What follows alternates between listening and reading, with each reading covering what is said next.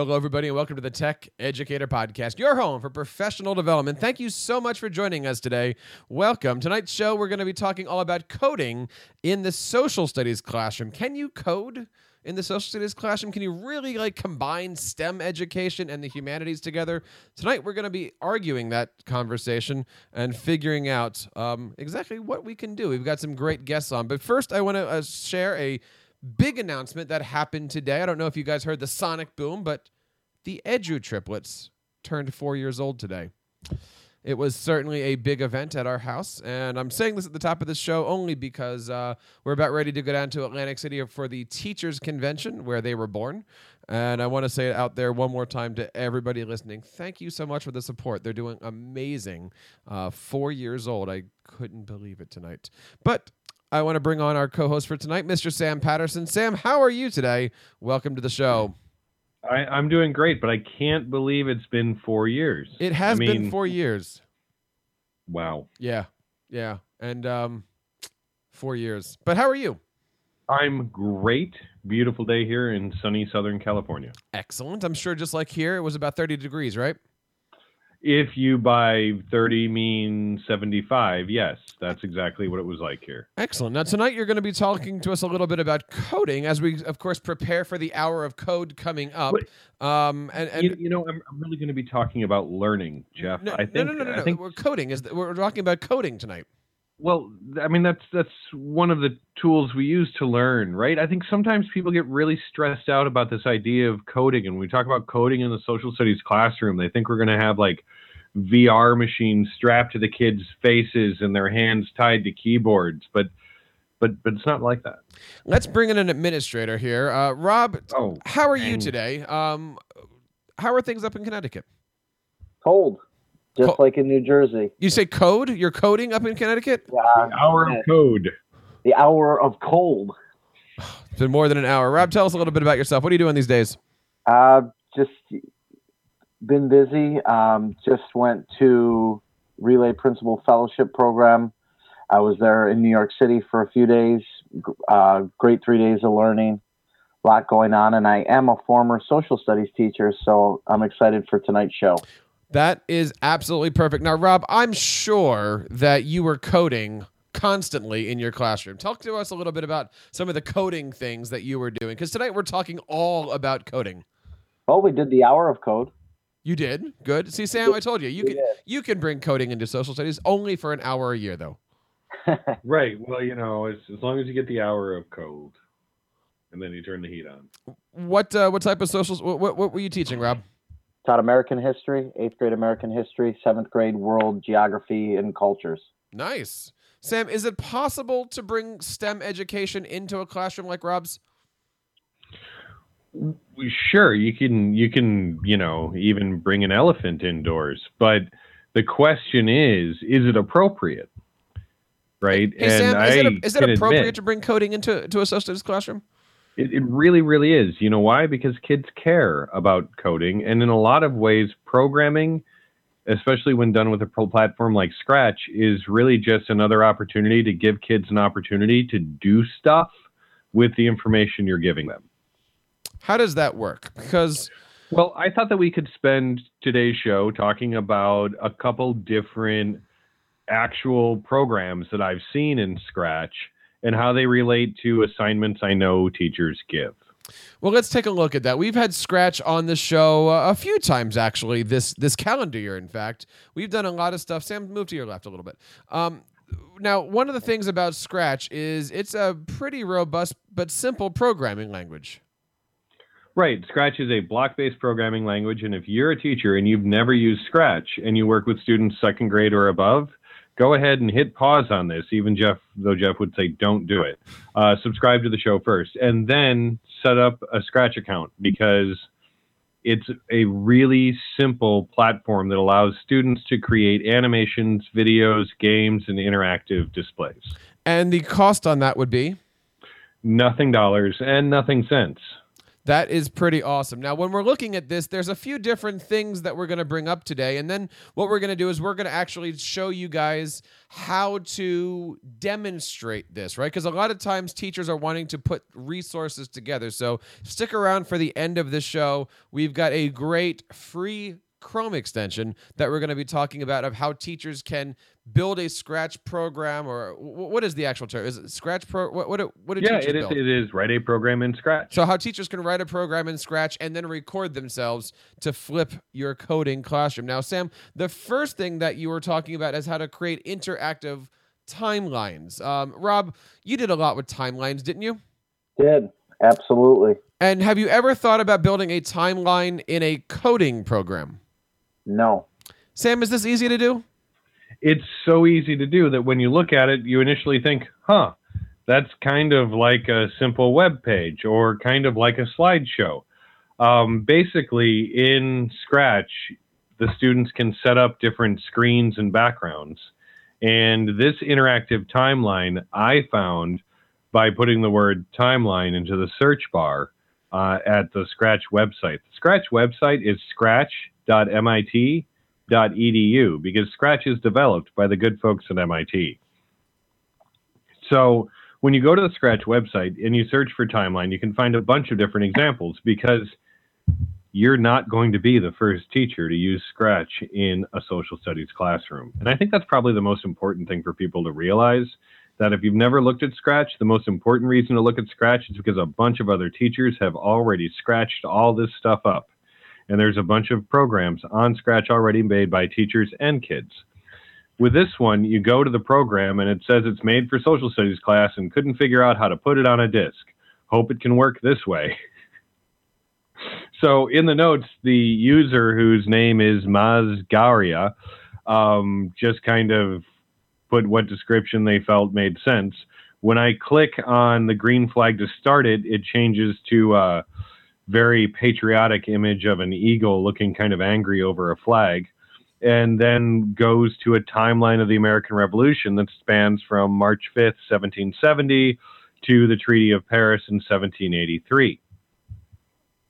There are maybe 18 different spots on this timeline. And when I click on December 25th, 1776, crossing the Delaware, a paragraph pops up that looks like it's maybe two to 300 words about crossing the Delaware.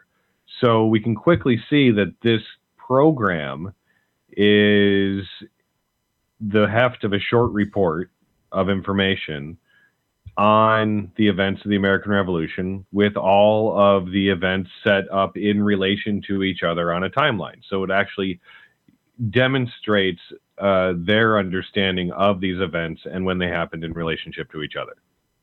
So, Sam, I have a question for you. Mm-hmm. Um, how is using Scratch for a timeline different than, say, using a program like Capzles? Capzles is a it's a timeline creator. It's free. You can go in. It. I mean, it. It. They're pretty similar, correct?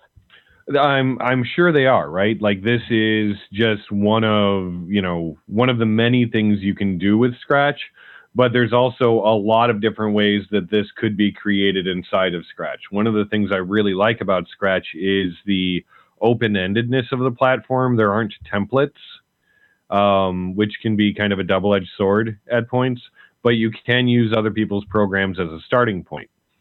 So So I'm thinking from a teacher's lens, one of the things that could be really cool is that you, you think of a traditional timeline across the page that has different bullets, but if you, you could actually make it where kids could be creating their own timelines. Now it might take a little bit longer, but could you imagine the creativity that you'd be adding for students to build and create a timeline that works best for them? Right. And and that's the thing is there's so much choice in this platform that and the students can customize it so much that it's not just like there's a limited number of choices that you can make. You can make a timeline in Google Docs, right? We could do a whole show called Making Timelines in Google Docs. It'd be like Uh-huh. eight and a half minutes long. There'd be 25 different ways to do it. But you'd spend most of the time arguing with the kids about what fonts they should be using. because there are actually so few choices in Google Docs that the ones they can make, they end up making ludicrous choices with because there's so few choices to make. So, you know, just like the four themes in iMovie, they always pick the one that annoys me the most because there just aren't that many to choose from. So, the number of choices inside of Scratch, though, is almost infinite. It's whatever they can really conceive of or imagine, and they can put these switches wherever. It really reminds me of uh, the programming I first did creating web pages, where I was building, you know, very simple HTML based web pages. Um, but looking at this through the lens of a literacy teacher, I see a five to 7,000 word interactive display that they've created. And, you know, the only way those words are getting in there is they're typing them in. They're not copying and pasting this from somewhere. They had to, you know, actually come up with that. As long as you create the assignment in such a way that they're not just, you know, porting over content and doing a bad job and calling it done, you're good. Sam, it seems almost too easy, right? I mean, there's a lot of teachers out there that are saying, I don't know how to do this. This is foreign to me. What advice do you have for any teacher that wants to learn about this stuff? I would advise any teacher who looks at this and says, I don't know how to do that. That seems foreign to me. To repeat that exact same phrase, but with 10,000 times more enthusiasm. because it's it's really what you have to do is you have to say okay we're going to do this coding thing and i'm going to rely on my students to learn it as we go and to teach me how to do it and we're going to look up stuff on youtube and we're going to figure this out but what you're not going to be able to do is learn faster than the kids or stay ahead of the kids right so not knowing exactly how it works is okay because there's a lot of ways to learn how. One of the first ways is actually on the code.org site. There's several different Scratch tutorials that will walk you through how to work with Scratch. Now, one of the things that a teacher might want to learn how to do is to use coding to create assessments or pre assessment programs. Um, one of which I, I know you were talking about is to do Jeopardy games right? I used to do a Jeopardy game that was based in PowerPoint. Did you ever use that Jeopardy game, Jeff? I did, and I, I have some great tutorials on TeacherCast for anybody wanting to do that with uh, Google Sites as well. Right, so right. I yeah. did as well. I mean, it was just such a hands-on thing for kids. Right, and Jeopardy is such a great trope right? Because you can put a lot of close-ended questions together. You can rank them. It can be a little competitive. It can be a little bit of fun. And of course, people have created Jeopardy games inside of Scratch also. So just as I would, as a teacher, go in and create vocab Jeopardy and change all the answers and the questions and, you know, write my own clues and that kind of stuff, the kids can do that too. Having, and if you've ever done this, if you can get kids excited enough to actually put a Jeopardy game together, the amount of time they spend going through that content in some degree of detail is really quite amazing. Now, what does that look like? Because I know Scratch as you have the cat that walks up and down to block based coding, but then you've got Jeopardy PowerPoint, which is the grids and you have the numbers and it looks like a Jeopardy board. How, how does block based coding equal Jeopardy? Well, you, what you can do is, um, I'm actually going to look inside of this program right now so I can see how they did it. So, when you described Scratch, you said you've got the cat and kind of a background, right? Right, right. And that cat is what's known as a sprite. A sprite is a character or an object on the screen. Sprites can be characters like cats, but they can also be buttons. Ooh. And if you think of that Jeopardy grid, as a stack of square buttons. Okay. This author has built each one of those squares as their own character.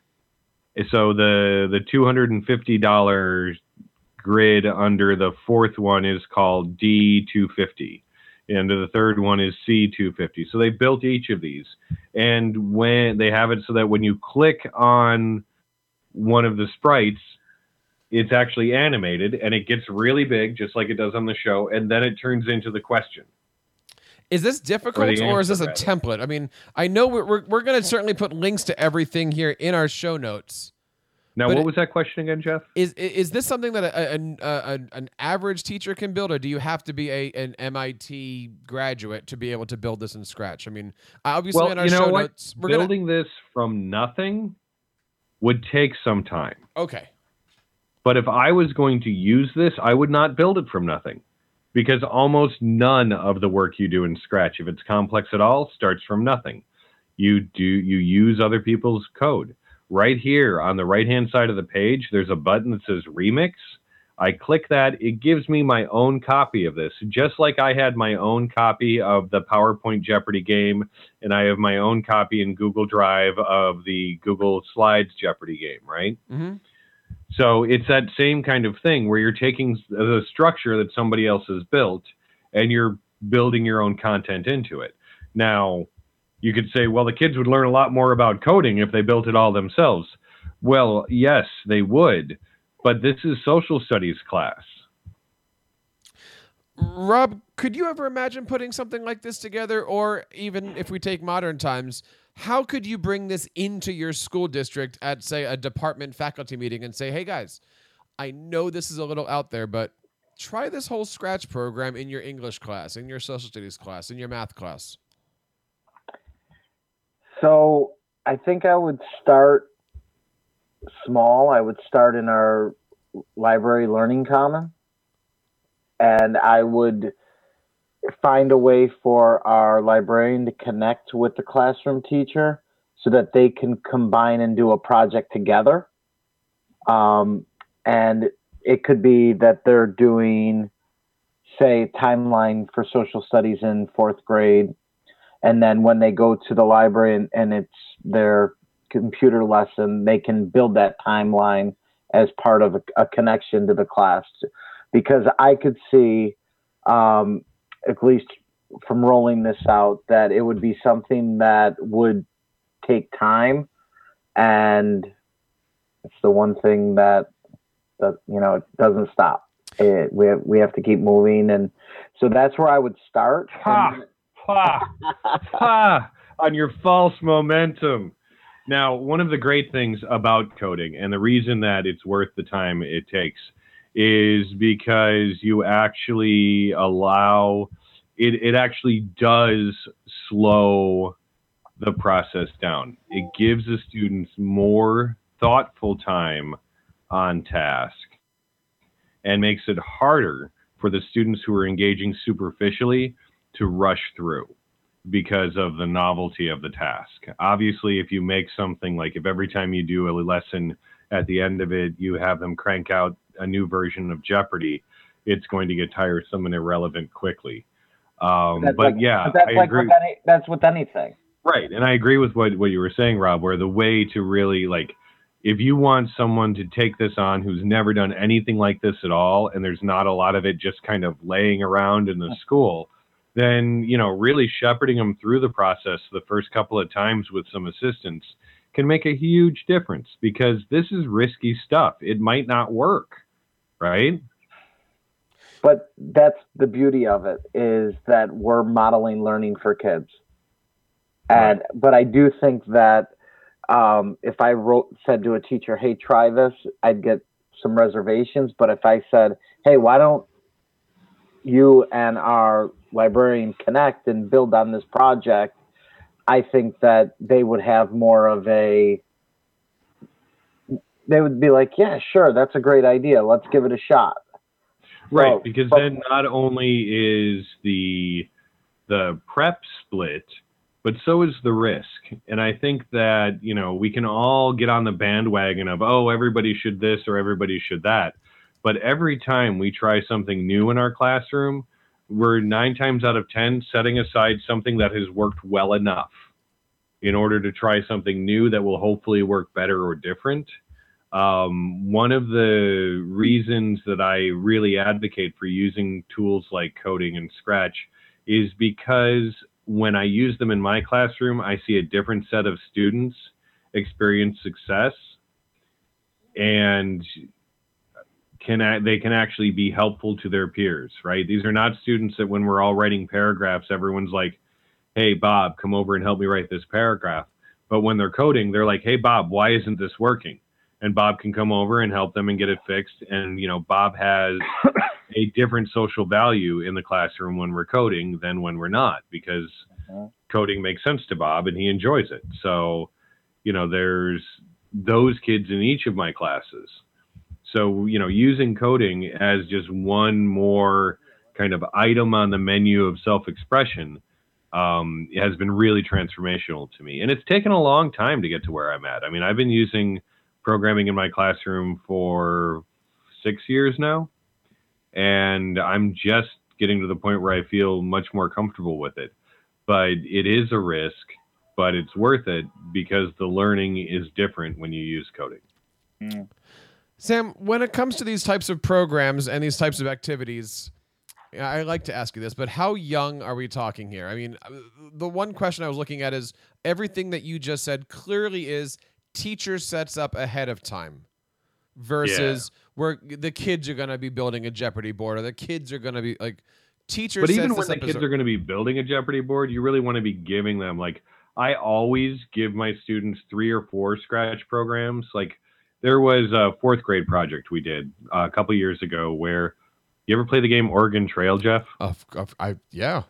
Right, Rob? Oregon Trail. You've died of dysentery, haven't you? Uh, hundred times. We have Right. dysentery right here. Oh, th- there's the four year olds. Never mind. No, never mind. Um, I found a couple years ago a emulator for the old DOS version, like the OG green on black Oregon Trail, and I made my fourth graders play it, and they were just like, "Oh my god, this is awful!" Right? And I that's when I realized that I'm the same same age as Oregon Trail, and they're like, "Oh my goodness, this is so old and outdated," and I'm like, "Ow, ow, ow!" Um, Is that the Oregon Trail or the game? Ouch. I'm coming for you, youngin. I know where you Um, live. I don't need to. You have triplets. You'll get yours. Four years old. Um, but then I gave them uh, several different versions of Oregon Trail that people had built in Scratch. And I asked them to create a game about the gold rush. So I gave them documents that they could essentially rebuild into a gold rush game. And that was really successful because I only wanted them to build a couple screens worth of the game and they could shop through all of the examples of Oregon Trail and figure out which ones they wanted to replicate and how they were going to do that. Um, but so can I add? Can I add to that there, Sam, for a yeah, sec? Uh, That to me is different because now they're obviously studying about the gold rush, right? hmm In in social studies, and now you're taking the idea of the Oregon Trail and you're asking them to create a unique product. right. and that is i think that that is that whole creation when we're looking at say the rigor relevance framework or we're looking at bloom's taxonomy creating so is so high it's the highest on the list but it's also the idea that it's a relevant unique product and i think that the opportunity for other kids to be able to play that game Right. it is also something that is like wow and and so your engagement level just goes through the roof Right. Because they end up making a text that, matters, to their classmates. yeah i, I think that that's phenomenal Sam, let's And that's, go ahead. go ahead. No, go ahead. I mean, there, there's clearly there's a lot of good ideas that we can do with this. I mean, I, when we start started to throw this topic around here, I, you know, we threw this out there because I've been recently working with our social studies department, and I, I'm not running out of ideas at any length, but I'm going, well, what out of the traditional stuff can we get rid of and bring in some of these coding skills? You know, I'm also working right now and trying to start a robotics club in our school district. Well, how do you start robotics? You can start with the robot people, or you can go look at the general population and start to bring robots to them, hoping then that they would join the robotics club. So, I, I- you know, you and I have talked several times coding where Mhm. maybe the robot is on the European area and they have to code across the Atlantic City, wow, around the Atlantic ocean. To, That's a different activity. that that's what I'm That's gonna a yeah. different kind of robot. I'll, I'll be I'll be I'll be doing that one this weekend at the teachers convention. Um, but okay, so they have to code their robot across the seven seas to get to the new world. All right, and we can put obstacles in, like that is a coding program that you can bring into your social studies classrooms, or you could you could code uh, dot and dash across your floor because they're doing westward expansion or something like that, right? So there's Right, ways in, to in bring first that grade, we would actually code the solar system, so the robot would have to navigate to the different planets of the solar system. That's pretty neat. right? and a good podcasting topic. Now, there you go. what happens if a teacher wants to record a lesson or create a lesson or create a tutorial for that? Um, are there any good Chrome extensions that are out there that can be useful if a teacher has an example and wants to screencast themselves? I know of one. I found a few, but I, I want to recommend one here. What do you, what do you know, Sam? Well, I, I hear a lot about Screencastify. it's a very very good one and did i mention earlier on the show it's free um, we've been using screencastify an awful lot in our school um, rob have you used screencastify Have not. thanks You- rob So uh, we haven't. Um, we, there's other things that we have used. Let- let- Um, what are you using We've used Screencast-O-Matic. okay Um, that was one that that I've had teachers use for just creating quick.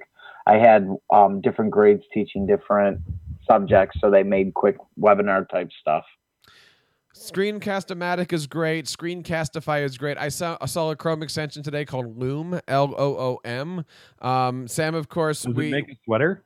Uh, no no no no it, Oh. it's it's pretty It good makes, it makes a shirt though. It makes us Oh, yes, yes. Uh, it's uh, it's it's not bad. I got to tell you that. Did, did I just Oh was boy! that was that did I just Oh. make? I think I just made Sam crack up on that one. That was that was awesome. That was awesome. That was awesome. Yeah, Just like yeah. a table. Um, but there's a lot of great free Chrome extensions out there for anybody that wants to do, you know, screencasting or videotaping themselves. We've been doing a lot of work with our kids of using Screencastify, but then actually using it on the front-facing camera, so the kids have to speak into it. We've been doing that rather than you know take out your phone and record with things. Now, Sam, uh, you know that over the summertime we released our first round of Teacher Cast Best in Class awards, and we had two that were out there. Um, if you can speak a couple seconds about Camtasia, a great screencasting app. I am a devout user of Camtasia for screencasting because I have found it solves one of the biggest problems I had as a teacher.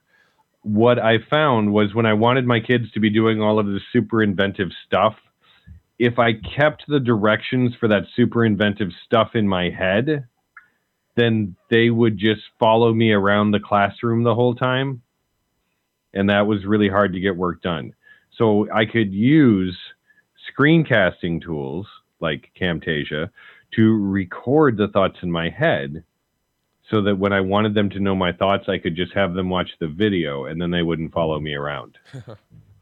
And the other one that we, we were celebrating this summer was Telestream's ScreenFlow, another great um, app. And of course, you can uh, find all the links to those things in our show notes. Sam, look, clearly there's a lot of great ways to bring coding into the social studies classroom, whether, whether it be through Jeopardy games, other types of quizzes and assessments, or just really keeping your eye open and using what somebody else has used. There's no shame in acquiring a template and messing around with it. Sam, one more Not time. only is there no shame in it, it's standard accepted practice in programming. You just give credit to the person that you're building off of. Absolutely, completely agree with that. Um, we, of course, want to thank our live audience over here on teachercast.tv. Thank you. We've had a large audience. Of course, we're broadcasting live to teachercast.tv, also broadcasting to YouTube, broadcasting to Facebook, Periscope. My wife saw us on Facebook. She just became my friend, Sam. Oh my goodness, I'm touched. It only took her out. Never mind. if you're watching, I still love you, hon. Sam, where can we learn more information about the great stuff that you're laughing at right now? And uh, I'll be in the doghouse. No, um, you can find me at mypaperlessclassroom.com. and Rob, where do we go to find more information about the things that you're doing? Rob Pennington nine on Twitter is the place to go. And one more time, I want to say thank you guys. Um, for those of you who are out there looking at what's going on in the world of TeacherCast. Um, I'll also kind of open the book a little bit uh, to celebrate four wonderful years of being an edu daddy.